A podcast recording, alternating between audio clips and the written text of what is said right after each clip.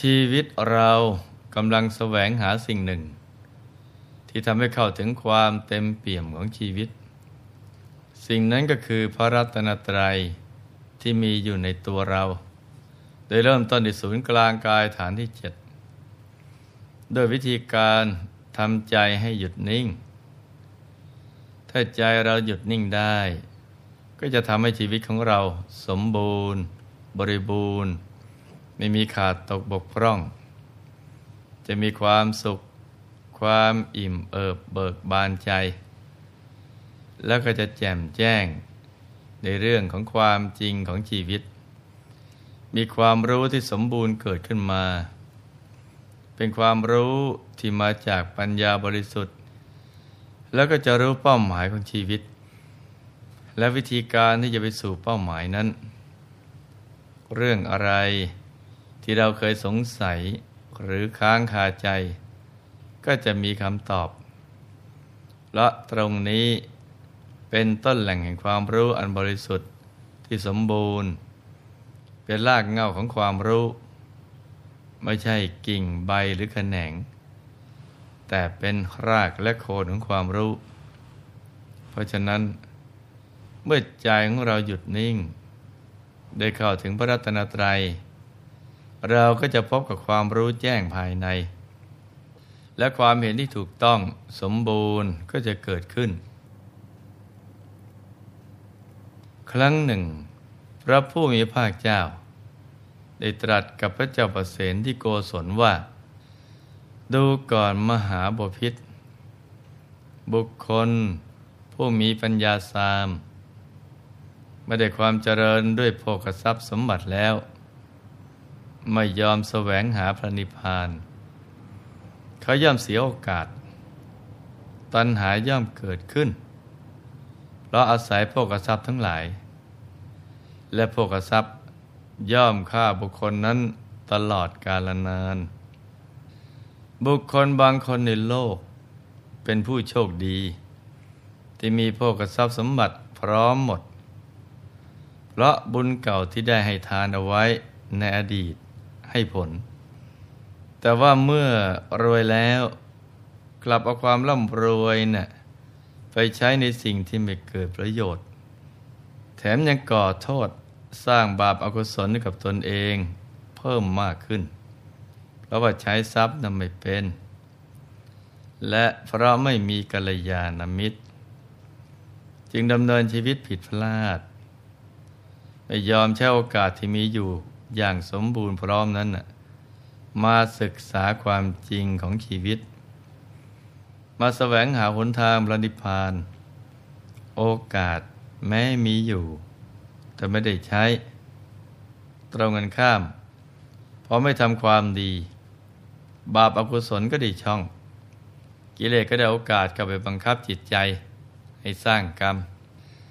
แล้วก็มีวิบากเป็นผลที่ทุกข์ทรมาน และในที่สุดสมบัตินั้นก็กลับมาทำลายชีวิตตนทำให้ชีวิตตกต่ำเพราะสัมมาสัมพุทธเจ้า ทรงปรารบเรื่องนี้ โดยได้ทรงเล่าเรื่องในอดีตของเศรษฐี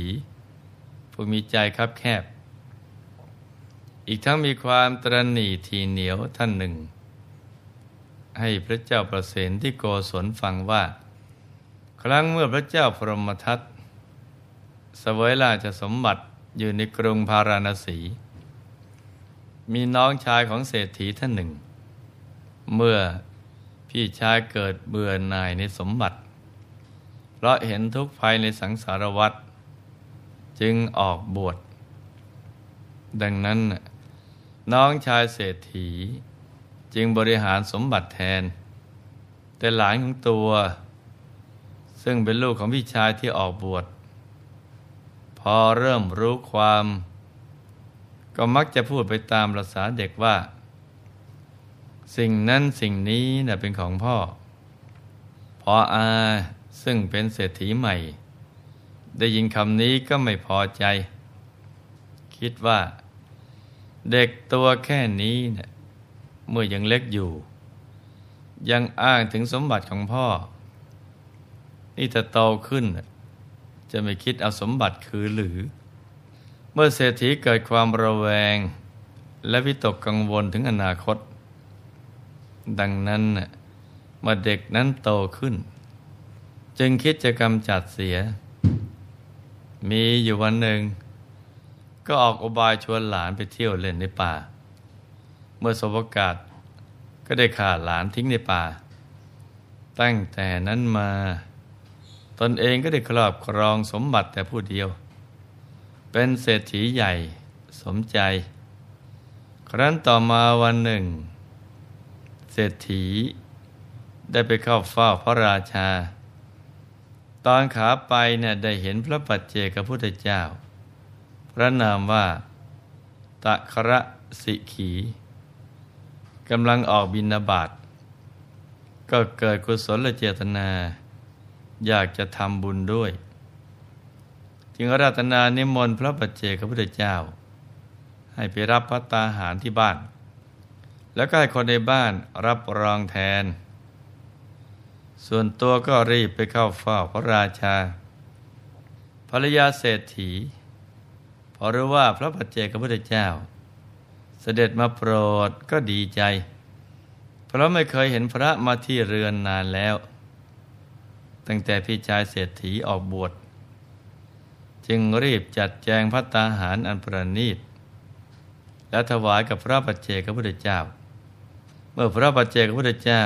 รับพัตตาหารแล้ว ก็ให้ศีลให้พร จากนั้นก็เดินทางกลับ ตอนขากลับในระหว่างทาง ก็เดินสวนทางกับเศรษฐี ท่านเศรษฐีก็สงสัยว่า ละได้พัตตาหารแล้วหรือยัง จึงก้มดูในบาทพอเห็นพัตตาหารที่ประณีตเท่านั้นเองเนี่ยก็เกิดความเสียดาย และก็นึกตำหนิด้วยคิดเอาเองว่าละนะ่ะฉันเสร็จแล้วก็ไม่ได้ทำอะไร ไม่น่าให้อาหารดีอย่างนี้เลย คือไม่สามารถรักษากุศลเจตนา หลังจากที่ให้ทานไปแล้วได้ พระผู้มีพระภาคเจ้า ได้ตรัสเล่าบุพกรรมของเศรษฐีท่านนี้นให้กับพระเจ้าประเสนที่โกศลฟังต่ออีกว่า มหาบพิษด้วยผลแห่งกรรมที่เศรษฐี ได้ถวายบิณฑบาตแด่พระปัจเจกพุทธเจ้าในครั้งนั้น บุญก็ส่งผลทำให้ได้เข้าถึงสุคติโลกสวรรค์ถึงเจ็ดครั้ง และเศษกรรมดีที่เหลือทำให้ได้เป็นมหาเศรษฐีอีกเจ็ดครั้ง แต่อกุศลเจตนาที่เกิดขึ้นในภายหลัง หลังจากที่ถวายทานไปแล้ว แต่เกิดความเสียดาย เป็นเพราะความตรณีทีเหนียวที่มีอยู่ในใจทำให้จิตใจของเศรษฐี ไม่น้อมไปเพื่อบริโภคสมบัติอันประณีต ไม่สามารถใช้สายเครื่องอุปโภคบริโภค เพื่อความสะดวกสบายได้อย่างเต็มที่ ทั้งๆทที่ก็มีสมบัติทุกอย่างอยู่ครบครัน และด้วยกรรมที่มีเจตนา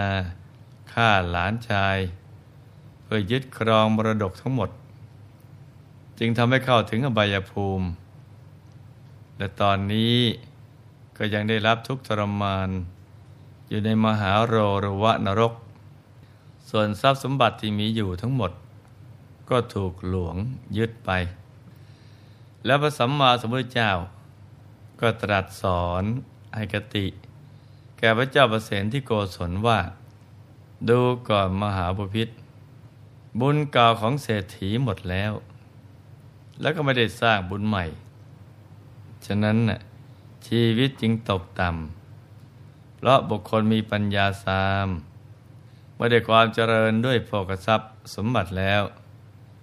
ไม่ยอมแสวงหาพระนิพพาน เขาย่อมเสียโอกาสตัณหาย่อมเกิดขึ้น เพราะอาศัยโภกทรัพย์ทั้งหลาย และโภกทรัพย์ย่อมฆ่าบุคคลนั้นตลอดกาลนาน เห็นไหมจ๊ะ ว่าผู้ประมาท มีใจคับแคบ มีความตรณีที่เหนียว จะมีปรโลกที่น่ากลัวมาก แล้วก็เป็นอันตรายอย่างยิ่ง แม้จะรวยทรัพย์ แต่ว่าถ้าขาดปัญญาไม่พบกัลยาณมิตร ชีวิตก็จะตกต่ำเรื่องราวชีวิตของแต่ละคนนั้นน่ะมันซับซ้อน เพราะเรื่องกิเลส กรรม วิบาก มันละเอียดลึกซึ้งมากทีเดียว ซึ่งเราจะเรียนรู้ให้เข้าใจได้อย่างแจ่มแจ้งลำพังยาใสแต่แค่สุตตมยปัญญา การฟังอย่างเดียว การอ่านอย่างเดียว หรือจินตามยปัญญา การคิดไตรตรองนั้น มันยังไม่พอต้องอาศัยภาวนามยปัญญา ฝึกใจให้หยุดให้นิ่ง อย่างนี้ถึงจะเรียนรู้ได้เข้าใจแจ่มแจ้ง ซึ่งต้องมีอุปกรณ์ในการศึกษา คือพระธรรมกาย เพราะท่านมีธรรมจักขุ มีญาณทัศนะจักขุญาณปัญญา วิชา อาโลโก แสงสว่างที่ไม่มีประมาณ รวมกันอยู่ในกลางธรรมกาย พระสัมมาสัมพุทธเจ้า พอท่านเข้าถึงกายธรรมอรหัตตัสรู้เป็นพระอรหันตสัมมาสัมพุทธเจ้า ท่านก็ไปรู้ไปเห็นเรื่องกฎแห่งกรรม และสายพระมหากรุณาธิคุณ ท่านก็นำมาเล่าสู่กันฟัง เพื่อจะได้เป็นคติสอนใจให้กับพวกเราทั้งหลาย ท่านไปรู้ไปเห็นในสิ่งที่มันมีอยู่แล้ว กายธรรมของท่านเห็นไม่ถึงไหน ก็รู้ไปถึงนั่น รู้ยิ่งโดยพิญญายะ คือความรู้ที่ยิ่งกว่าความรู้ปกติของมนุษย์ สัมโพธายะ รู้พร้อม นิพพานายะ รู้เรื่องราเกี่ยวกับนิพพาน แล้วก็สามารถไปนิพพานได้ ดับกิเลสได้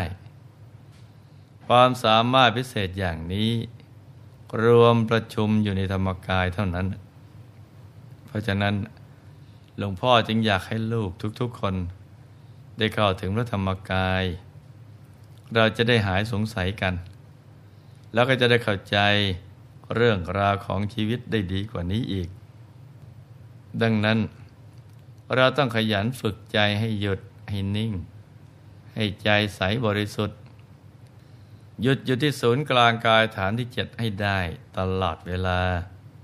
เพราะฐานที่เจ็ดนี้สำคัญมากที่สุด เป็นช่องทางที่จะนำเรานะไปสู่ความรู้แจ้งภายใน